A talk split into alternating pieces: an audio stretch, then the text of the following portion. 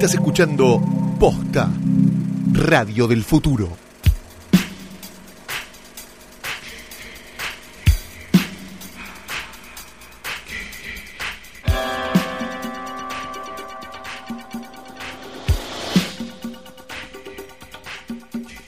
Buenos días, buenas tardes, buenas noches o lo que sea que coincida con el momento en el que le diste play a esto, que es un nuevo episodio de Hoy tras Noche. Yo soy Fiorella Sargenti. Y mi nombre es Mirta Massa. Fui Miss Mundo y actué Sí. en Snuff, el ángel de la muerte. Ay, por favor.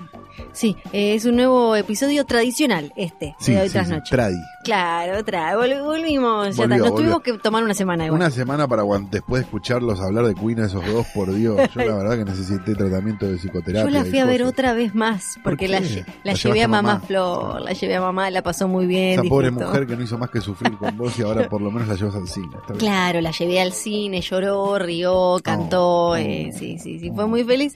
Yo no tanto, ya sabía igual la que se venía con el show de Live Aid entero y demás, pero Sí. bueno. Pero bueno, la vida es así, hay que, hay que sacrificarse por los padres. a Sí, veces. claro que sí. Este, le mandamos un beso muy grande a todos los fanáticos de Queen que escucharon por, por carácter transitivo hoy tras noche y no volvieron. No. Sobre todo los que se indignaron mucho, ¿no? Sí. Porque es como, Esos snobs que no saben de cultura popular No, y el amor del pueblo. sabemos de toda la cultura popular y de Queen, a diferencia tuya que solo sabes de Queen. Pero bueno, Ay, está no, bien. Le mandamos le amor. mandamos una, le mandamos amor, qué sé yo, la verdad, chicos, no es tan grave. Bueno, yo no traje este, ¿sabes? Este Pero no has traído este escritorio No. al pedo porque no. sobre él yacen los restos mortales de Daniel Tiner. Está tiradito con los bracitos para allá. Oh, La verdad que está juntando olor, Sí. Flor. Por más que lo dejamos afuera estuvo pero me fresco. parece lindo. Me parece que lo agarró la lluvia del calor y está un poco ya. ¿eh? A mí me parece que es como que le da otro Me, toque. me tuve que poner óleo 31 en la nariz. Este, la camarita de televisión y la campanita de Sí. que en este momento lo está tapando.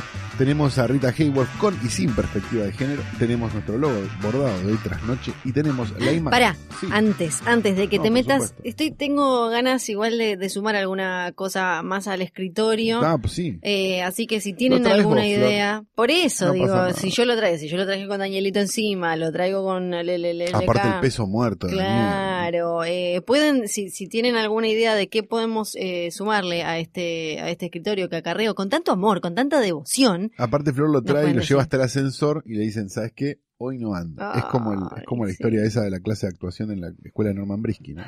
No quiero, no quiero saber, quiero que ahora sí nos cuentes cuál es el, la, la imagen nueva que hay en este escritorio.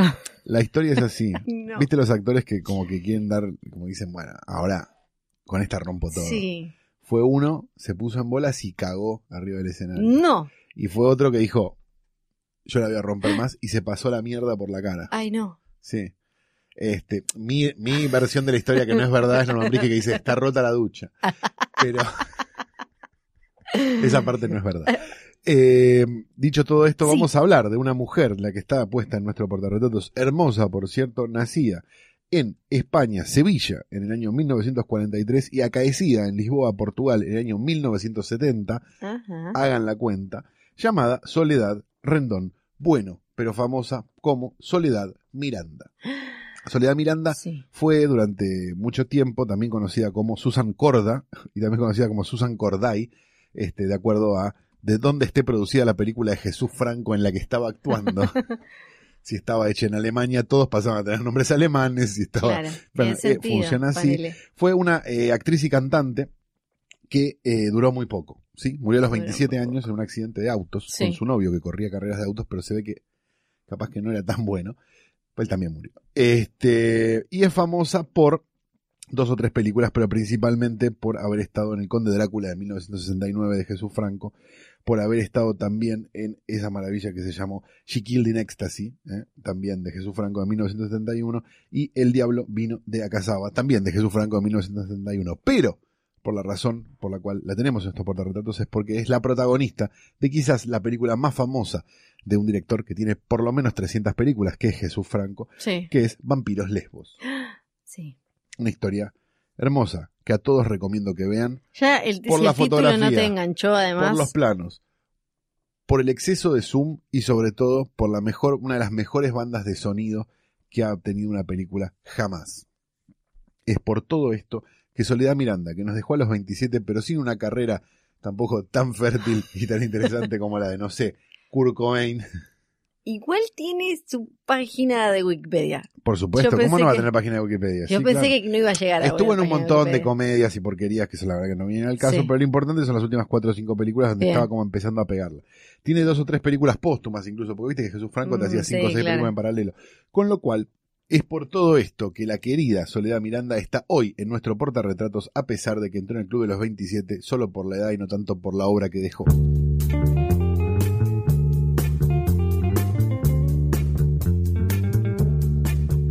Hoy tenemos un estreno Sí. Que pudimos seleccionar que nos pareció lo suficientemente suculento Sí. como para dedicarle buena parte de este episodio. Igual se estrenan eh, 800.000 películas más. en- Se estrenan 14 películas, Se eran o estrenaron, 13, sí. ¿cuántas eran para 2, Muchas. 4, 6, 8, 10, Yo 12, no las vi. 13? 13 No películas, yo vi dos, vi la de estreno y vi otra más. Si querés hacemos una pasada rápida por el resto de la cartelera. Eh, Animales Fantásticos 2, esta sí, Sí. la viste. ¿no? Esa sí, la vi. Los crímenes de Grindelwald es eh, la, la nueva rama del universo mágico de J.K. Rowling. Ahora con eh, otro protagonista. Es la segunda película. ¡Chorros! Van a ser cinco. Van a ser cinco. Y la última va a estar partida en dos. A mí lo que, ¡Chorros! lo que me gusta de estas es que si te interesaba el eh, mundo fantástico este, ahora está con la, con la mirada adulta. Entonces eso me parece interesante. A mí Y me sí, gustó. todos los actores tienen las bolas son- bien peludas. Claro, incluso gente ella. grande, gente grande. Sí. ¿Está buena? A mí me gustó, sí. Es muy segunda película, vos te, te matarías, pero No pasa, no termina, no termina ni no, empieza. no termina Claro. ni empieza. Antes se llamaba segundo acto eso, no Claro. segunda película. No, pero bueno, estamos pagando por actos ahora Y las bueno. películas. Bien. Se estrenó también Matar o Morir, ¿eh? de Pierre, Pierre Morel. ¿Qué había hecho Pierre Morel? ¿Por qué No sé, suena? pero la protagoniza Jennifer Garner. Ah, Jennifer Garner. Que, Sí. eh, La perdimos un poco a Jennifer Garner. Eh, ¿no? ahora tiene una serie en HBO que se llama Camping Ajá. y eh, estuvo en I Love Simon, Ah, mi nombre es Simon. este. Eh, ahí pasa que siempre últimamente tiene como esta es, es como que vuelve a tener un rol súper principal, a aparecer grande en el póster básicamente. Ok, bien. Este, qué sé yo, no sé qué decirte con eso. Se estrenó una de la que vamos a hablar en un Sí, rato, se ya. Hellfest también, que creo que está en los torrents hace, a ver, espera, déjame, ¿Sí? déjame ver bien, acá en la agenda, está en los torrents hace seis meses, bien, perfecto. Eh, se estrenó también Pablo Escobar La Traición, que creo que no solo está en los torrents, sino que además creo que está en Netflix. Eh, ¿Sabes qué? No. No, no me la crucé. Es la de Escobar con Javier Bardem. Con Javier Bardem y Penélope Cruz. ¿Qué ganas de, no, ¿te dan ganas de ver esto? No, a mí ya no me dan ganas, es como otra vez Pablo Escobar. por por favor, dale. Se estrenó también El libro de imagen, Le Livre d'Image, dirigida por Jean-Luc Godard, Sí. que para noticia de todos está vivo todavía y dura solo 90 minutos. Son dos novedades en una misma película. Ok. Este, debe estar buena igual, es un chiste. Eh, se, estudió, se estrenó también Descubriendo a mi hijo, ¿eh? una película israelí de tan solo 100 minutos. Perfecto. Un hombre adinerado sin hijos se encuentra con su novia de la universidad. Allí descubre que cuando se separaron 20 años atrás, ella estaba embarazada. Ah, esto debe ser Las Mil y Una, Sí. una comedia inolvidable. Se- estrenó también BTS, Burn the Stage Movie. La película de la cosa esa, la banda esa No, no, no, no, no, no, se- no sea xenófobo. Ay, no, soy xenófoba, estoy hablando con del conocimiento que manejo. Es K-pop. Imagínate si, nos claro. saltaron al cuello los, los hinchas de Queen, imagínate Sí. lo que puede llegar a ser un fan del K-pop. Esto es el fin de este podcast. Sí. En serio, habla, empecé a hablar bien. Eh, buenísima, la verdad la estamos esperando hace un montón de tiempo, es una alegría enorme que se estrene en nuestro país. Esto es lo que tenés que dejar, Luciano. Una, dos, tres, cuatro películas argentinas algo mon y se estrenó también el nuevo documental de Sergio Wolf que tuve la suerte de ver que se llama Esto no es un golpe que este, cuenta las vicisitudes detrás del golpe cara pintada de Aldo Rico con todos hablando. Ah, sí, O sea, la- el de Felices Pascuas, Sí. la casa está en orden y demás. todo, sí. Todos contando y todo con material de archivo y, y demás. La verdad que si les interesan los documentales. Wolf es un gran documentalista. Hizo Yo no sé qué me han hecho tus ojos, hizo el, eh, el color que cayó del cielo, eh, Viviré de tu recuerdo y me estoy olvidando de alguna más. Pero bueno, y este no es un golpe, que Sí. es la nueva. Y la verdad que, mm, que está buena. Sobre todo porque es como un pasado cercano. Yo por Sí. lo menos me lo acuerdo. Claro, sí, eh, sí, sí. Y, y tiene como esa cosa de, ah, esto yo me acuerdo, yo tenía que ir a no sé dónde y no fui porque pasaba esto. Sí, sí, sí. Entonces, este, aquellos que les interesa está dando vueltas por ahí en un estreno pequeño, pero, pero, pero no por eso menos interesante. Así que esto no es un golpe, vale mucho la pena para los que les gusta el documental. Y ahora sí, pasemos Sí. a la película de la que íbamos a hablar. ¿no? La película de la que vamos a hablar hoy se llama acá en nuestro país, en la Argentina, porque ahora vamos a hablar una cosita graciosa del título, El infiltrado del clan. El infiltrado del clan, que en algunos países es un infiltrado en el clan, en, el, Ajá. en el Ku Klux Klan, las tres Ks, eh, y hay como confusión con eso. ¿Viste Ok. cuando decís, ¿por qué el detalle de acá es el infiltrado del Ku Klux Klan y allá es un infiltrado en el Ku Klux Klan? No sabemos, pero ¿Quién es sabe? así. Pero Es acá la es infiltrado en el clan solamente. ¿no? del clan. Del clan. Sí, O sea que él es del clan. es el infiltrado del clan. Está mal. No sé, es como... Mienten sobre el título de la película. Mienten desde el título de la película, porque no es sobre eso. Es el infiltrado del clan. O Black Clansman con tres Ks en el medio. Sí, de Ku Klux Klan. Exacto. Nueva película nueva de Spike Lee, que ya es, no sé, tiene muchísimas películas. Debe tener como 20 películas. ¿Cuántas Sí, películas tiene Spike Eh, porque es de esos que te distraes y, y hace otras como más Y de bajo perfil. Entonces pensás quizás que hace mucho que no saca una película y en realidad sacó una hace poco, solo que más eh, low profile. Exacto, ni la viste. Sí, Eh. de hecho, mira, la última que me acordaba era. ¿Viste? Pero ¿qué, qué Oh, tendrá? Be- veinte- All Boy era la última que me acordaba, de 2013. 13. En el medio Sí. hizo 1, 2, 3, 4, 5, Sí. 6, 7, 8, 9, 10, varios videos y, y largometrajes hizo 1, 2, 3, Hizo serie. 4 Hizo series. una, una, peli- una serie de una de, sus ah, de a películas. Habit, claro. Claro, sí, sí, está. Bueno, es bastante eh, prolífico el Sí. Spike Lee, conocido por Haz lo correcto, conocido Malcolm por X. Malcolm X, conocido por eh, quizás Hora 25, este, por Summer of Sam, Sí, Summer of este, Sam.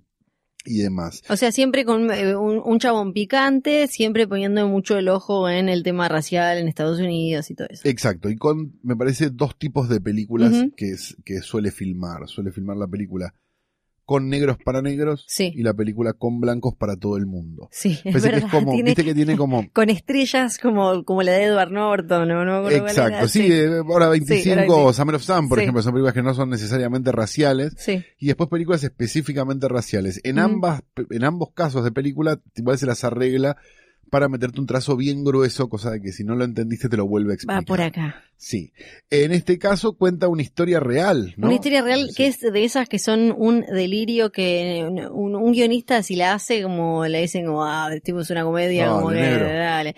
Que es la historia de un tipo que se llamaba, se llama, vive, Ron eh, Stallworth, que es el primer policía negro de su de condado. Colorado. Sí, en Colorado. eh, y él, él entra, lo ponen a investigar a los Panteras Negras y, y, a- y todo ese tema porque te, temían por un levantamiento negro, pero él al mismo tiempo él, él veía con preocupación cómo estaba creciendo el, el clan, que en ese momento tenía una cara visible que estaba ganando lugar en, en los medios, que daba charlas y todo, que era como eh, un líder lavado, digamos, que... eh, que aparecía por ahí. Entonces él llama a un teléfono que aparece creo que en un diario por donde te podés como unir al clan y empieza a hablar y lo aceptan y cuando tiene cuando llega el momento de, ir lo manda uno de sus compañeros que es Adam Driver y ahí empieza como toda la jodita que tiene como una estructura de comedia pero a la vez es una eh, eh, es un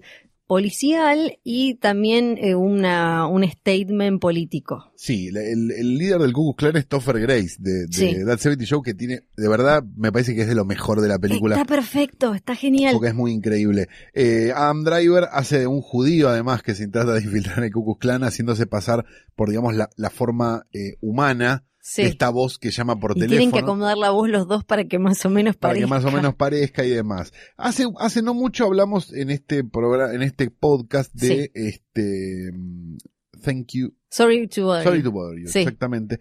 Que tiene un poco la, la misma, mm, la Eh, misma base, digamos que es como esa idea de, de a poner voz de blanco. Sí, Solo que la otra lo lleva a un lugar mucho más extremo. Yo como había visto antes Ujú. Bother You, cuando veo que hace la voz de blanco, yo entiendo que digo, es mucha casualidad. sí. Salían las dos muy juntas, no es que nadie le robó la idea a nadie, ni mucho menos. Digo, con lo que se tarda en hacer las películas, Sí. que ninguno de los dos sabía que estaba No, haciendo lo mismo. Además hablan como de un sentimiento que debe tener la comunidad negra en Estados Unidos de hace mil, y algo que debe ser, como ahí claro, y debe ser como un chiste histórico que justo lo usaron este año dos veces.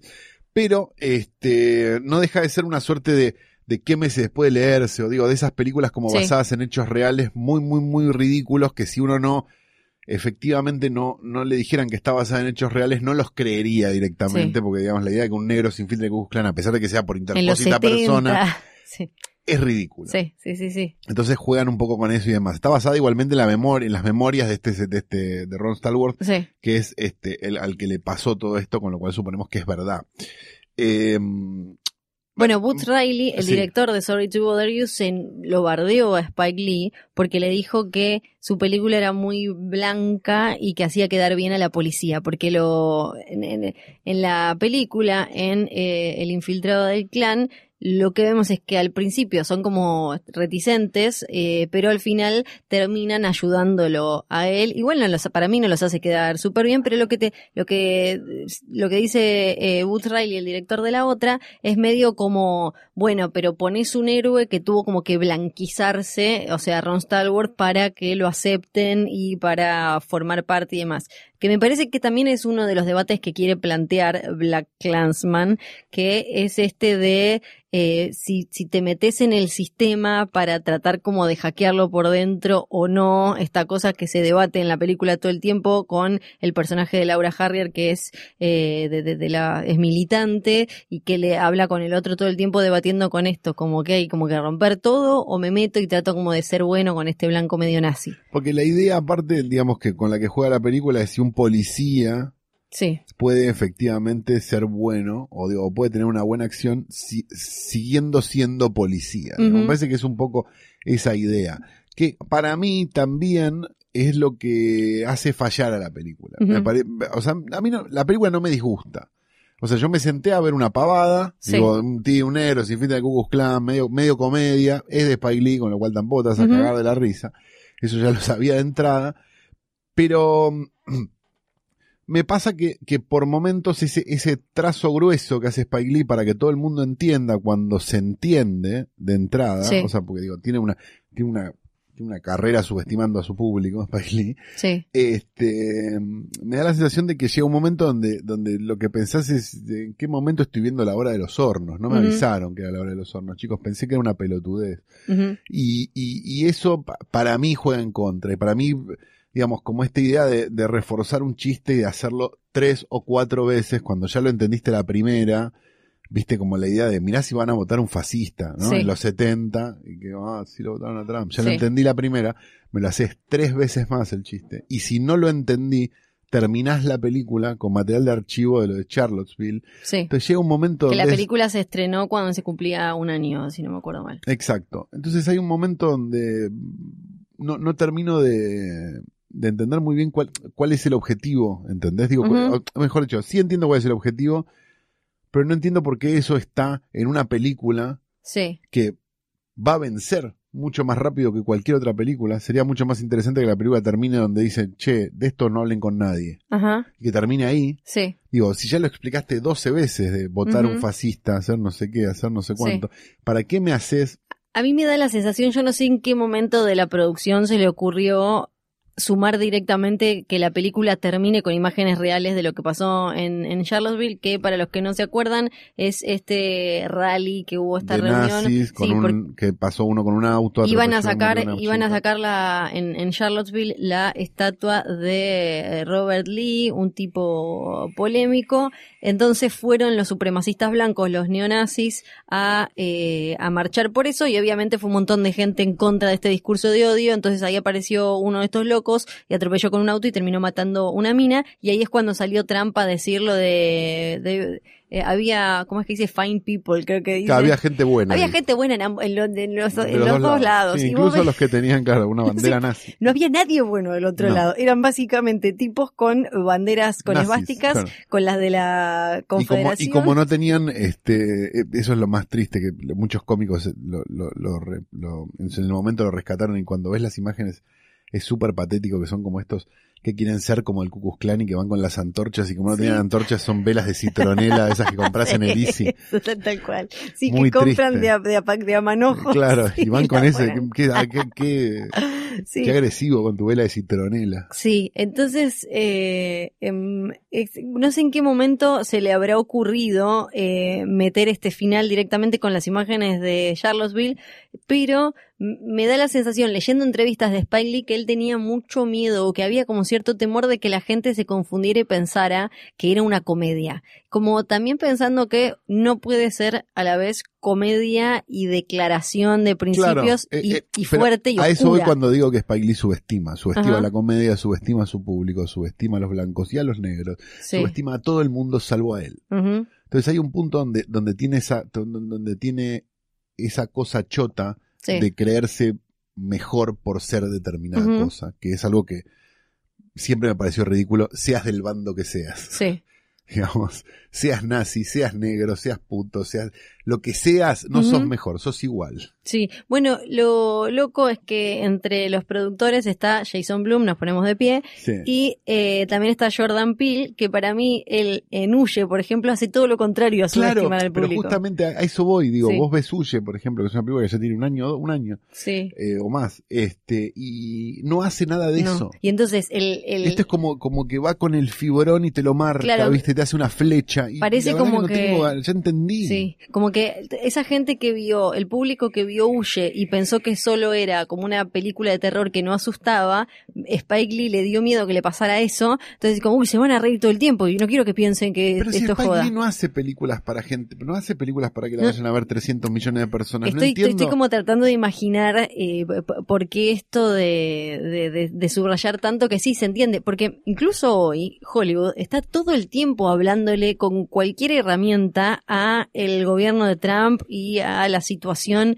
de odio, discriminación que tiene, pero pasa hasta en Lo vi en pie pequeño, una película animada, todo el tiempo te baja en línea la cosa clásica de, de, el Hollywood zurdo, digamos, que está en contra, sobre todo ahora que hay como un neofascismo eh, eh, horrendo, recalcitrante, eh, el- dando vueltas por ahí.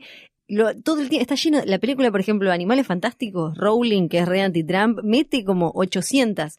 Hoy no hace falta, me parece, eh, señalar tanto como estoy hablando de Trump. Ya me di todo el tiempo, te, nos damos cuenta que estás. Yo googleé, fui a ver pie pequeño esta animada y dije, como, che, esto re parece como que le está hablando a los votantes de Trump, a los anti-cambio climático, a los, an- a los fake news y qué sé yo. Dije, esto no lo puedo haber visto yo sola. Lo googleo y no, era como la bajada. Entonces, eh, me, me parece que hoy no hace falta señalar tanto eh, esas cosas. Pero después me. No, no deja de ser una película No. súper entretenida. No, Sí. no, no le estoy sacando mérito. Me parece No, que es no. divertida, que funciona, que no sé qué, que no sé cuánto.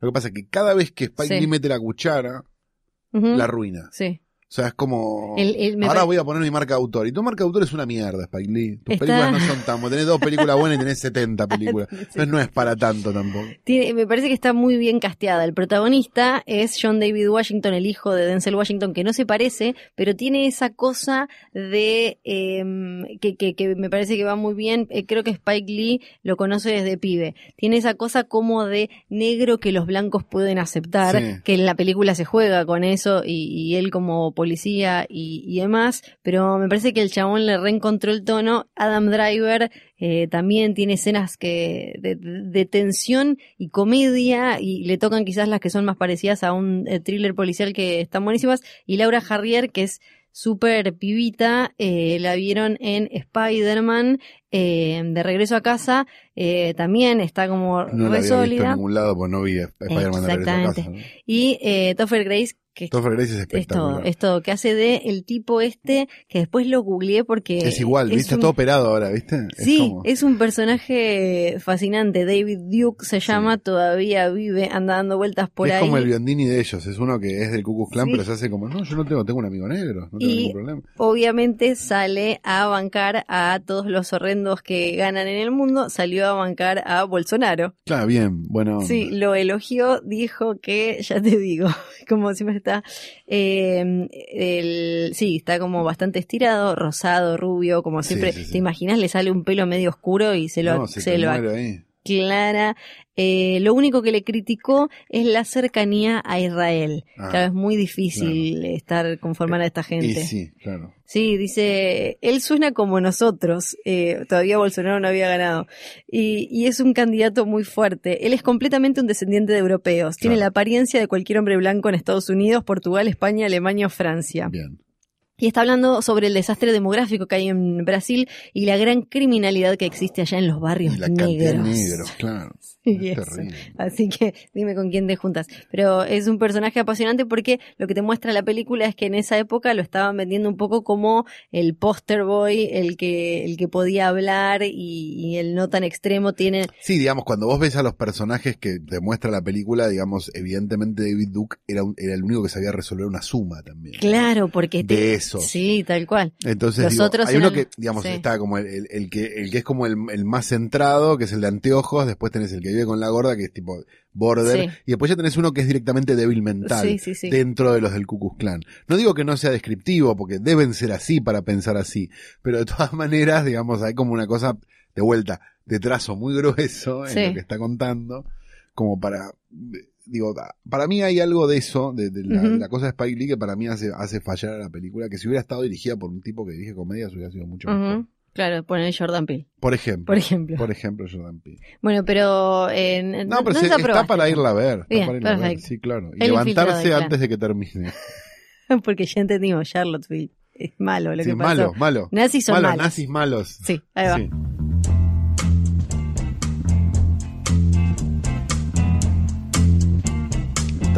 Jefe comunal de Río Grande y aspirante a gobernador de Tierra del Fuego, fue denunciado por acoso y abuso. Desde su entorno afirman que es una maniobra política. Infobae accedió a los testimonios de la justicia y viajó a entrevistar a sus denunciantes. Trabajo por favores sexuales, las exigencias de un intendente de Tierra del Fuego que esta semana y la anterior estuvo mucho más famoso que Fiorella Sargenti.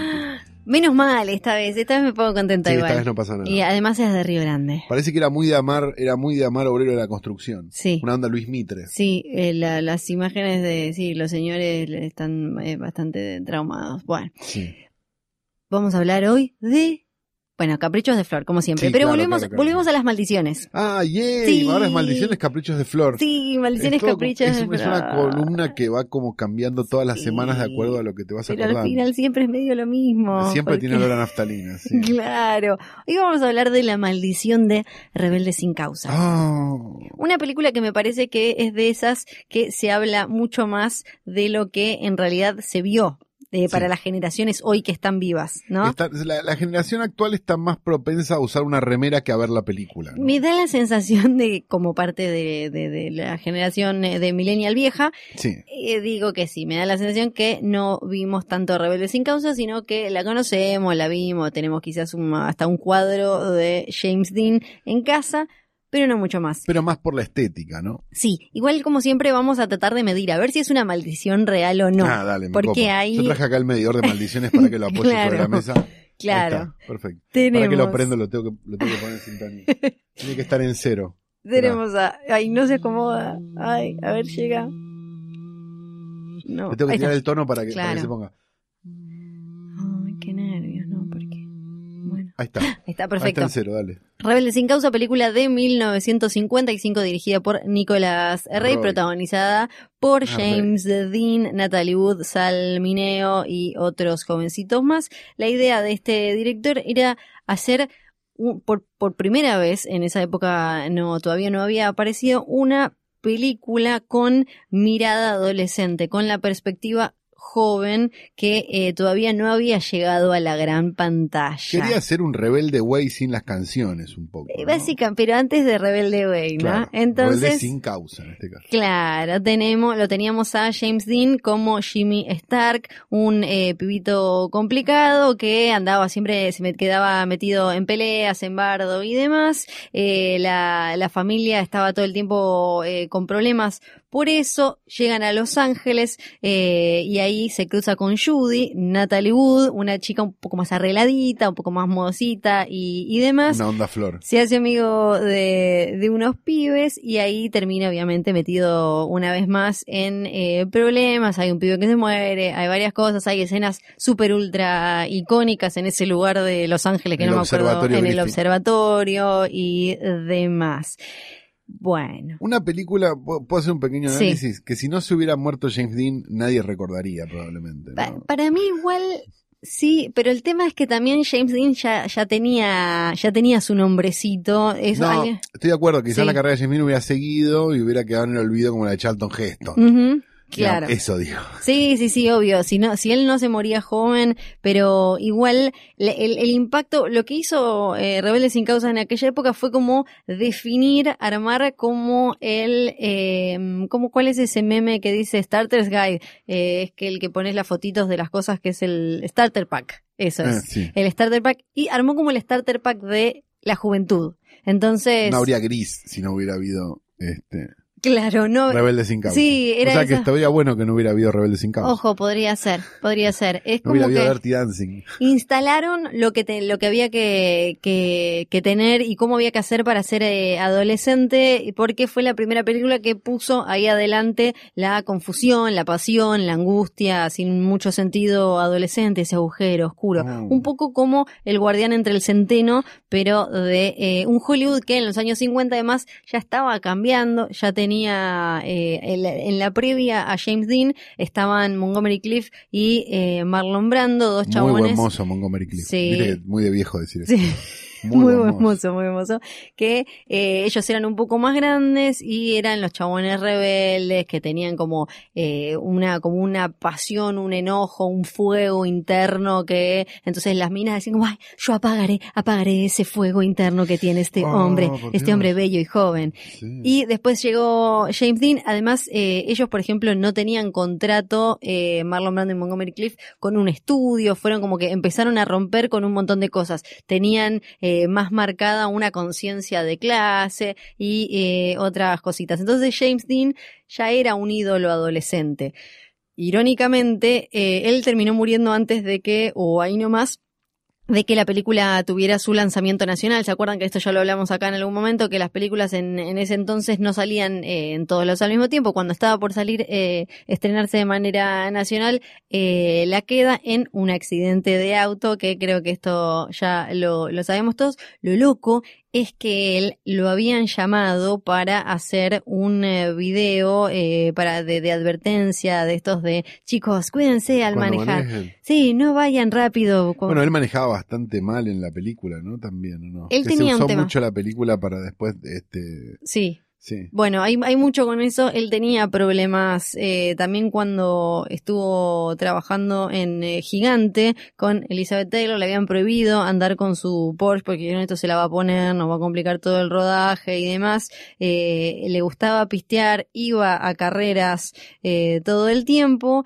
y eh, incluso lo metieron, lo, lo habían agarrado en una autopista, lo metieron preso y él muere muy poco después de, eso. En el accidente hiere a una a dos personas que iban en el otro auto, se hace súper recontratorta y él hizo Una onda del diputado Almedo. Ponele. Y el Porsche del todo deformado lo empiezan a usar, a pasear por ahí como ven, así quedan cuando eh, andan a cualquier velocidad y se hacen los locos, Me los rebeldes. espectacular como campaña. Y ahí es donde empieza también el tema de la maldición. Claro.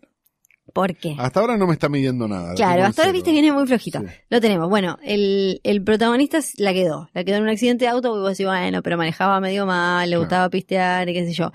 El auto, después de pasearlo por ahí diciendo chicos así quedan, lo vendieron, vendieron las partes, ¿no? Para, como en un Warnes hollywoodense. Sí, Y hubo gente que agarró, compró, eh, el Holly Warnes. Exacto, compró pedazos para sus propios autos. Entonces cuenta la leyenda que, eh, para empezar, un tipo que había comprado eh, el auto, que fue el que lo desarmó y lo vendió por partes, cuando se lo estaban bajando en su propiedad, se soltó el auto y le hizo torta a la pierna a un mecánico. ¡Ah! Ojo, ¿eh? Primera, No me mide nada.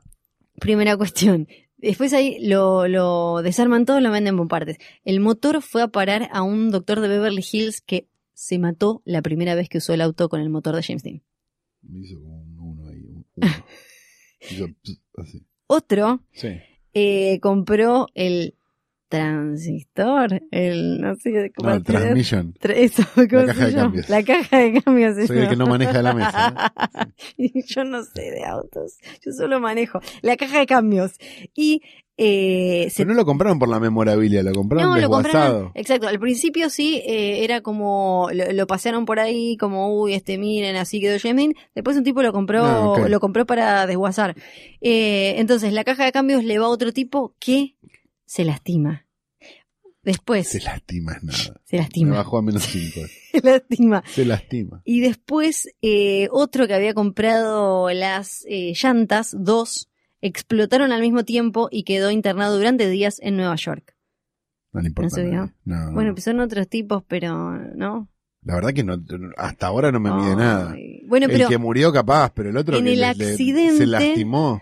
Ay, Es como, perdón, pero es como tipo, ah, le compró este la- aparato. No, pero le- a ver, Sí. te- aparte estoy razonando Sí. con el aparato. Este, pero es como que me digas, no sé, che, se cruzó a tal, viste cuando, cuando hay como un Sí. día de maldición sobre una persona, se cruzó a tal, fue a la FIP y tardó un montón de tiempo. Y sí, tardás siempre en la FIP, no es que había un mufa. Bueno, pará, pará. Tengo más. Sí. La escena, eh, otra escena clásica donde muere un pibe de la de Chicken Run que tenían que ir Sí. eh, con los autos y tenía el, el- el que paraba primero era gallina, gallina Gallina. y demás. Se parece mucho a la manera en la que él murió. Él murió jugando gallina. Sí, más o menos. Bueno, él se murió, ¿no? Ya, entonces, bueno, no convencía el aparato con la muerte de James Dean ni No, con el auto no. de James Dean.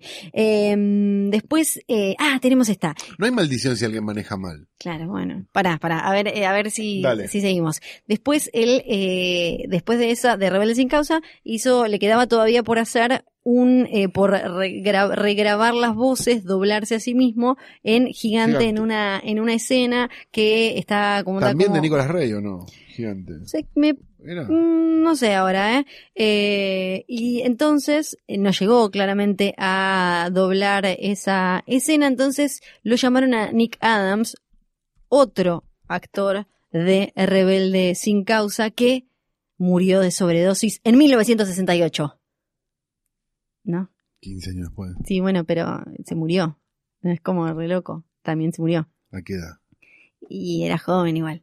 Bueno, no te convencí hasta ahora con eh, todo el resto. No.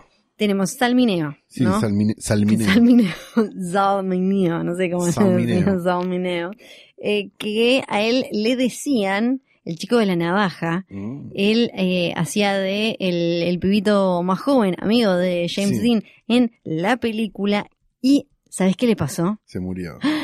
Lo mataron en el garage de su casa en Santa Mónica Boulevard con una navaja. ¿En qué año? En, eh, no te puedo decir. Porque quizás te parece que no es tan... En el 76, bueno, pasaron 20 20, años años. Él tenía Pero 36. no dura tanto. Es como la de Poltergeist. Sí. si le empezás a hilar Sí, fino, dura. hay dos que murieron Sí, de verdad y todos los demás no le Sí, dura nada. y eso que no estoy... Hay, hay un libro eh, que me prestaste vos, que es muy fabuloso. Hollywood Hex. Hollywood Hex, pero el autor tiene como una especie de obsesión con eh, todo lo, lo relacionado con la sexualidad de los protagonistas y todo te, te Lo pone que mataron tiene por puto. como sexual undertones. Ah, lo amo. Igual después eh, leí en otro lado que sí, que como él fue uno de los eh, primeros actores que eh, declararon eh, su homosexualidad y lo mataron volviendo a la casa en su garage, lo primero que dijeron en el momento es lo mataron por gay, Claro. lo mataron por gay y eh, resulta que Que no. Un repartidor de pizzas que tenía un, un prontuario larguísimo dijo no chicos yo No, solo yo lo quería- que, que yo lo quería culo. Yo chorear. le quería chorear y punto. Nada más. Y bueno, el libro ese también dice que eh, eh, otro día podemos hablar de, de la, la sexualidad de, de estos, de, lo- de los íconos de aquella época. Dice que en realidad James Dean era gay y que se había peleado con un ex amante que le decía, eh, vos salís con minas por la publicidad, entonces que también por eso estaba manejando tan rápido. Tengo un poco más para ofrecerte. Sí, bueno, lo de... hasta ahora no es maldición. Pero le decían además el chico de las navajas y lo mataron con navajazos. No cuento, no le sumo, ok. Este 20 sí. años después. Igual con este, con este temato, y con este temato, y también lo guardo para extender, eh, va, a tener- va a ser como una especie de spin-off para otro día, Ah, porque loco. después vino lo de Natalie Wood. Sí. Natalie Wood, protagonista de femenina de Rebelde sin causa, ella de muy pibita quería eh, quería pegarla, quería estar en esta película, se le empezó a aparecer a Nicolas Rey al, al director que ya tenía 40 y y ella tenía 16 creo, en todos lados, terminó teniendo una affair con él, él no la quería poner porque le decía que era muy Hollywood, que era como muy pulcrita, hasta que ella se puso en pedo, chocó un auto y le dijo como, bueno, ahora, ahora sí, igual la transformó, le hizo como la gran vértigo, la enloqueció, le puso hasta un push-up que eh, le, le siguen diciendo el corpiño Natalie Wood, eh, la, la transformó toda para meterla en la película. Natalie Wood terminó, mu- la historia más o menos eh, quizás la, la conocen, ella le tenía mucho miedo al agua, incluso en una película con Betty Davis eh, que se llama The Star, eh, no se había querido tirar y el director Hablamos de esto ya, ¿o no? de Natalie Wood La no, muerte de Natalie es espectacular. Por eso, los por eso mejores estoy casos de diciendo- Hollywood. es un spin-off para, No lo cuentes, no para lo la cuentes. próxima. No lo cuentes. Eh, La cosa es que terminó muerta, eh, apareció ahogada en una isla californiana El caso es buenísimo, estamos de acuerdo. ¿En qué Sí. año fue? en el 81. 30 años después. Bueno, pero no podés decir que no es oscurísimo y rarísimo. Seguro, en su propio derecho, pero no tiene Ya. nada que ver con una maldición. Se viene el spin-off, en realidad esto era solo para, de- para Es poder que hablar otro lo mejor. Pusiste de- lo mejor al final. Sí, y si querés, te pongo como nota al pie que Nicolás Rey murió de cáncer en 1979. En el libro Hollywood 30 Hex- años después. Además, lo que me encantó es que en el libro Hollywood Hex te decía como, bueno, y, y se murió en el 79, nació en 1911, o sea que se murió a los 68 años en una Eh, época. de cáncer, claro. raro. Sí, sí. También se murió un productor eh, De viejo era- no, joven supuestamente, y un camarógrafo. Qué feo, ¿no? Reírse así de los técnicos. Bueno, la maldición de Rebelde sin casa. No es ninguna maldición. Ahora sí que comprobamos que eh, Rebelde sin causa tiene una maldición que se expandió hasta nuestra época después de cambiarse el pañal y, de limpiarse un poco los mocos verdes con esas mangas roídas que tiene, abre sus puertas al público hoy con un olor más ácido que nunca, el videoclub de Calu. Hola, bienvenidos a mi videoclub. Quiero caca. Ay, no, que es, pero sí, te, ¿Me recién llevas? te cam- Marte tuvo que cambiar el ¿Me pañal llevas? recién por pis. No, yo no te llevo. Para Ah, ahora ya vamos a. Ni, eh, eh, ay, no está más Luchi. Nico, no está más Nico. Viene Luchi. Luchi, eh, arroba Luciano Manchero, si necesitan caca, le Sí, lo piden. escriben a Luchi. Sí. Si quiere caca que pida, como dijo una vez Sí. Corona, una señora muy mayor del público. Bien, este, estamos en condiciones de recomendar una película de este año, 2018, de una directora a la que le queríamos ver la segunda película. ¿sí? Ah, le queríamos ver la segunda película. Se trata de Ah. Kristen Mosell. ¿La tenés a Kristen Mosell? No, de nombre Que no. Te digo que es la directora de Wolfpack. Sí. Bien, la película nueva de la directora de Wolfpack, la segunda película de la directora de Wolfpack, aquellos que no vieron de Wolfpack es un documental de 2015 que cuenta la historia de unos hermanos que por un revire que tienen los padres vivieron encerrados en un departamento. Un revire. Sí, digamos. Vivieron encerrados en un departamento durante 15 años, una cosa Sí. así, y la única forma que tenían de, de interactuar con el mundo exterior era viendo películas, y lo que hacían era hacer remakes de esas películas viviendo dentro de ese departamento. Es un documental muy, muy extraño, muy increíble y muy duro por momentos, digo que, que si no lo vieron se los recomiendo mucho. Es 2015 y creo que hasta está en Netflix, o sea, o estuvo por lo menos en Netflix un tiempo, así que no, no sería difícil que lo puedan ver. En este caso es su segunda película y es una película narrativa que de todas maneras toma varios este, elementos del cine documental. ¿sí? Sí. Se llama Skate Kitchen y cuenta la historia de, una- de un grupo de chicas que andan en skate por el Lower East Side de Nueva York, Sí. basadas en un grupo real de chicas que andan por el Lower East Side este, en, Nueva York, andando en patineta, digamos, y actuadas por las propias chicas que son las de ese, Ah, posta, Grupo. posta. pero con una historia ficcional que la cruza. Entonces es una película que es un poco documental porque son ellas mismas haciendo personajes, pero Sí. que tampoco se alejan mucho de los personajes que son. Y este, una especie de, de historia medio coming of age, digamos, en el medio de, de todo esto, con viste que el novio, que la novia, Sí. que no sé qué, que no sé cuánto. La verdad que la película está buena porque me parece que es un intermedio entre lo que ella venía haciendo y lo que ella evidentemente quiere hacer. Digamos, Sí. Me parece que hay como una cosa donde no llega a ser una, o sea, sí es una película de ficción, pero digo, tiene un montón de elementos documentales dentro de esa ficción que cuenta Sí. Que me parece que, que, que son interesantes. Habíamos hablado acá, me parece, no sé si hablamos acá de American, eh, uy, se me fue el nombre, la del, doc- la del director de, de Imposter, Sí. que es una película narrativa, pero que usa elementos del cine documental Sí. para este, contar su, su American Animals. American Animal. Sí. Este, bueno, pasa algo parecido, o sea, se pueden ver, digamos, los trazos del cine de, de Mosel todo el tiempo, Sí. este, pero en una película que narrativa. me suena mucho más interesante que lo que hizo Clint Eastwood en su película de Odian a los 2018. También en eh, Tren a París, Qué creo que se llamó acá, que puso a los eh, tipos de la vida real a ser de ellos mismos en un Exacto. hecho. En un Acá hecho pasa algo bastante parecido, solo que los personajes muchas veces se llaman distinto, digamos, y tienen como otro tipo de... Pero en sí hacen de ellas. Digamos, Claro. Hay como algo que... La verdad que es- Sí, sí. es es súper, súper, súper interesante. Este... Si la tienen, está por ahí dando vueltas, están los torrents bastante fácil, así que si tienen ganas, 2018 Skate Kitchen de Kristen Mosel, la segunda película de alguien a quien le queríamos ver la segunda película. Ahí terminamos, ¿no? Ay, por Dios, qué largo. Sí.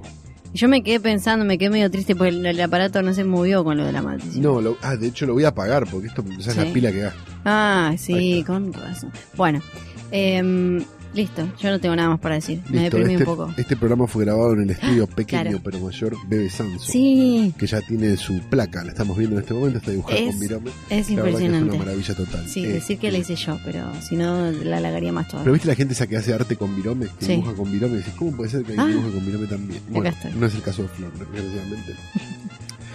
Este programa fue Sí. este, producido y puesto al aire por este, posta.com, la compañía más grande del mundo del podcast. Tremendo. Eh, si ustedes quieren saber más sobre posta.com, simplemente se tienen que dirigir a Posta posta.fm sí, y ahí y está ahí todo. están todos los datos de posta.com. Sí. O sea, es para despistar a la gente. Porque ahí te llega tanto de todo, Exacto. ¿no? Que hay, hay que poner alguna, alguna complicación. Entonces vamos a decir que somos posta.com, pero en realidad somos ah, posta.com. y si llegaste, ah, sos es de los un listos. plan, claro. es- Ah. Es, un plan, realmente, si estoy entendiendo bien, es un plan perfecto.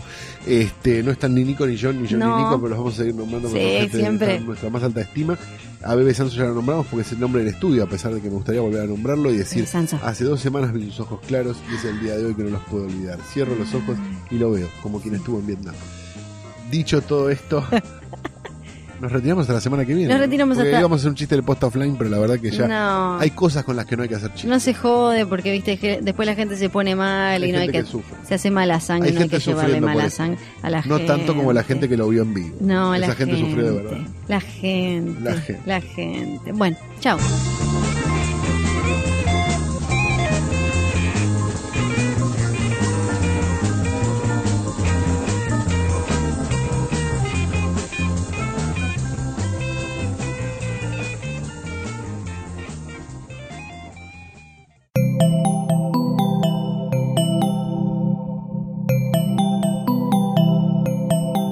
Escuchando Posta, Radio del Futuro.